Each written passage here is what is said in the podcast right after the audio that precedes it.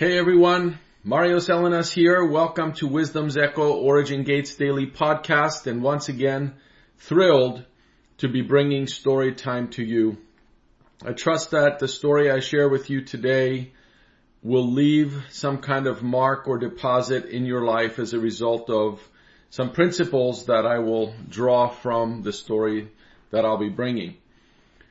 Years ago, I was assigned among with uh, 16 or 17 other men and women to go down to San Antonio, Texas in the U.S.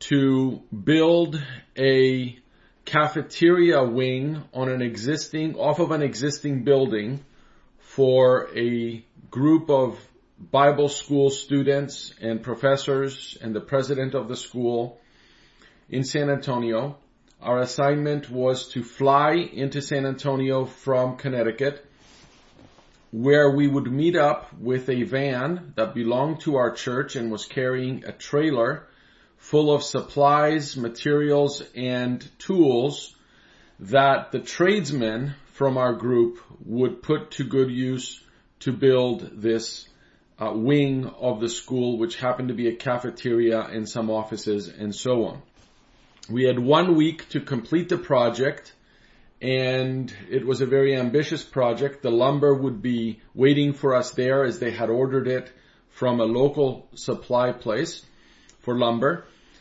But the tools and some of the materials would be coming from Connecticut in the church van and trailer and the, the teams of course that would be working would be flying in.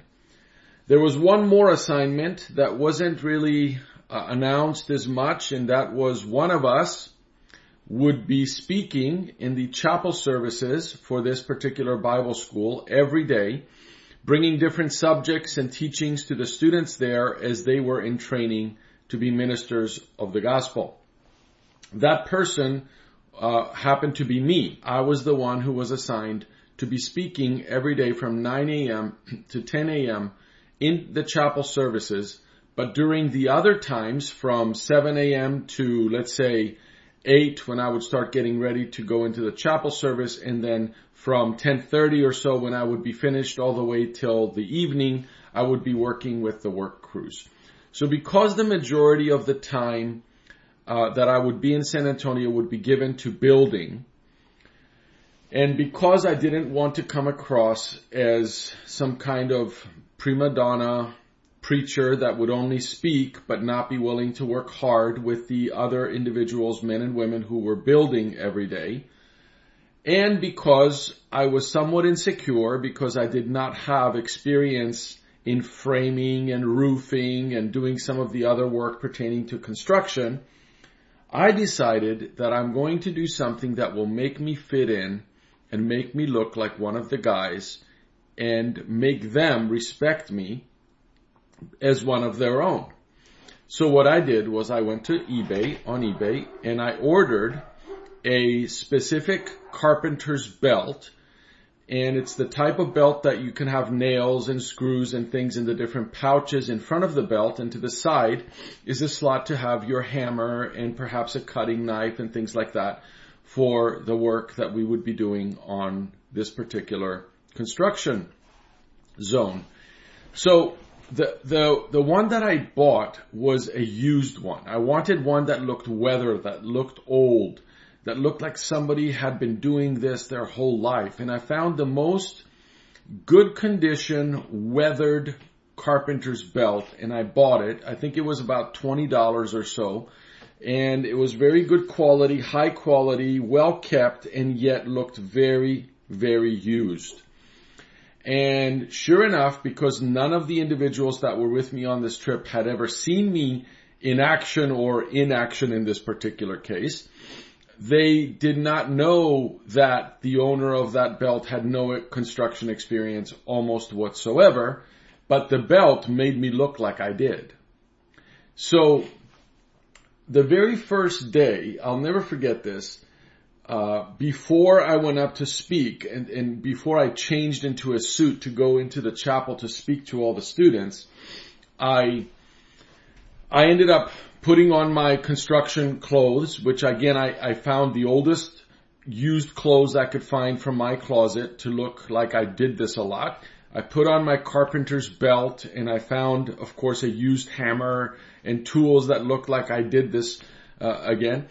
And, and I went on the construction site. So the very first job was to, to drive some nails into some long four inch nails into some, uh, framing studs and things of that nature for framing. And I was given the assignment to, to nail these boards over there. And when I and, and, because because of the way things happen on construction sites, I don't know how it is in your countries or your part of the U.S. if you're U.S. based, but the, the construction crews have an, an, amazing, especially the seasoned um, tradesmen who did this for a living, the roofers, the framers, the the finished carpenters, the individuals that really knew what they were doing. They were always out on the look for someone that was trying to pose as I was that day. So uh, out of the corner of their eye, they were all watching me to see how I was going to drive those nails. It's a simple task, but it will show someone what you're made of and how you handle the tools and this, this really simple responsibility of driving some nails into some boards. And my very few swings of the hammer from my nice, uh, weathered, uh, leather carpenter's belt my very few, first few swings on those nails were misses. And I heard one of the seasoned uh, construction workers that was on our crew facetiously ask the others, guys, is, is it, is it happy or is it sad? And I had no idea what he meant. I didn't even realize he was talking about me. But what he was asking was, uh, when, when the hammer hits, when you miss the nail and the hammer hits the stud or the piece of wood that you were supposed to drive the nail through, and you miss and you hit the wood with the, the, the blunt edge of the ha- hammer, if you hit it uh, with the bottom of the front of the hammer, it will make what looks like a smiley face. But if you hit it with the top of the front of the hammer, you will make what looks like a sad face. And that's why one of the construction workers said, is it happy or is it sad? Is it a smiley face or is it a sad face? And the guys started laughing. And after a little while, after a few more misses and after bending some nails and having to ask the guys to help me get them out and, and some more embarrassing moments like that, it was very clear to me what the happy sad thing was all about. And it was very clear to everyone that I had no clue about anything to do with construction. Not long after I started this uh, arduous journey with them to to build this um, cafeteria, it was my time to go change into a suit, to leave the crew, and to go over into chapel and to preach. And there was a lot of high expectation about me speaking. I remember that the pastor of the church that I was serving under as an associate and youth pastor, he had spoken highly of me to the president of the school. There was high expectation that I would deliver something and bring something specific for the students. So there was some pressure there on me in terms of that, but that was what I did. That was what I was good at. That's what I was growing in. So everything went very well on the preaching end of things, much better than the construction end of things. I finished the first day. There was good reports. Uh, we went actually straight to lunch because the service went really long. We ended up praying for students and so on. So after lunch, I changed again into my work gear and I joined the guys and continued to. Uh, this time they didn't give me any responsibility that I would be on my own. They they gave me responsibilities where I would serve with someone else and I would be his kind of right hand man, and he would be the one doing the, the, the important stuff and the, the things that required some level of expertise. So I, I learned a lot on that trip. I learned a lot about construction. I learned a lot about even speaking uh, publicly to to students and such, and also how to position myself in front of the president of this Bible school and his entourage, and and there were there were many things I learned. But I, the one lesson that I left with more than anything was if we try to fit into something we weren't really destined to accomplish and to do, we will fail. If we focus on what we are good at and what we are called to do, there will be more success there. I was, I was posing as someone who was an expert or had a, a, measure of experience in construction and very quickly it became clear to everyone that I was posing. But when I did what I was called to do, there was great success and really good results. So much so that at the end of my time there on the Friday, we started on Monday, on the Friday before the weekend, we were going to be leaving on Saturday. The students and the, and the teachers and the principal called me to the front after I was finished speaking and they presented me with a check for $1,000 as an honorarium for speaking to them. And the prince, the president of the school said, it's very important for you to receive this. We want you to receive this because we want the students to recognize that there is both honor that will be given to them for carrying out their assignments well, but at the same time, uh, that that there is benefit in doing this uh, for those who come in, and we have to honor them. And so. Uh, the lesson was, of course, being presented to the students by giving me this honorarium. I received it graciously, and then after we went to lunch, I said to the pastor of the church, I can't receive this check and I said to the principal of the, the president of the school who was at, our, at my table, I received the check, I received this honorarium, and I, I speak blessing over all that was involved in this coming to me. However, I cannot receive it because everyone else here is on a volunteer basis.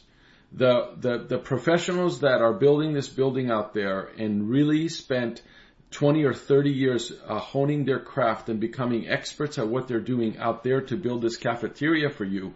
They are here on their own dime. They're spending their own money to come here and they're not getting paid.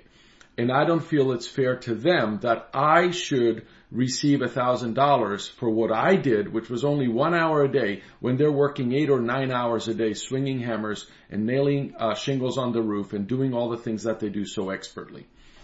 So the president looked at me, looked me in the eye, and he nodded, and he, he took the check from me, and he said, "I received the check back from you with the honor with which it's given, and I honor you for your heart to recognize what you did. You've come into another level." He said, of, of honor and understanding of how to interact with people. Well, it wasn't long after I did this that the word spread. It wasn't something I said. But the word spread about what I had done. I don't know who leaked it. I don't know who spoke of it first. I'm assuming it was the pastor of the church and the president of the school. But the construction workers that I was doing the, the jobs with after my speaking engagements had found out what I had done. And nothing was said about it by anyone until we got back to Connecticut. And a couple of weeks after going back, one of the, one of the lead construction uh, experts, one of the tradesmen that uh, was with us and was kind of heading up the operation. He asked to see me after church on a Sunday. This was a couple weeks after we'd returned. We'd given reports about what happened. And he presented me with a tool set that was identical to his own that had been transported down there with the van and the, the, the trailer that was bringing the tools. And I had marveled at his tool set because he had all these drill bits and and all these different tool bits in it that were titanium coated and they were absolutely beautiful and, and it was an elaborate set. And he said, I went out and found the exact set that I own and I bought a brand new one for you. He said, I heard what you did. I heard that you gave the check back. And he said, I want to honor you because you learned something you learned that you're not really gifted in or cut out for construction. And he laughed and he said, you're good at making smiley faces on the wood. Not many sad ones, he said, mostly smiley ones, which is positive. But he said, you don't have a clue about construction. But he said, you're a very gifted communicator. But he said, you're more, even more gifted at caring and loving people. And so he said, we honor what you've done the guys and I, and I went and bought this out for you, and I hope that you'll remember the lesson that you learned here. Stick with what you're good at, and let your heart lead the way. I still have that tool set to this day. There are a few drill bits missing when the kids would borrow it to do something and so on, but I still keep it to this day, and there's never a time I open it that I don't remember this lesson that I learned and which I hope I'm imparting to you today, which is stick with what you're good at. Keep growing in your strengths Keep following what's on your scroll. Be yourself.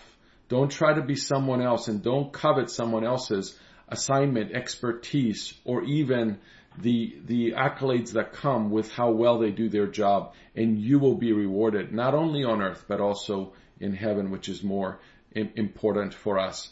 So I bless you today. I hope that there was something from this that remains with you, or if nothing else, you, you heard a fun story. And uh, keep smiling, keep uh, being joyful and full of the Spirit of the living God. I honor every one of you in the nations you come from, the households and the tribes that are represented here. And until we speak again, shalom.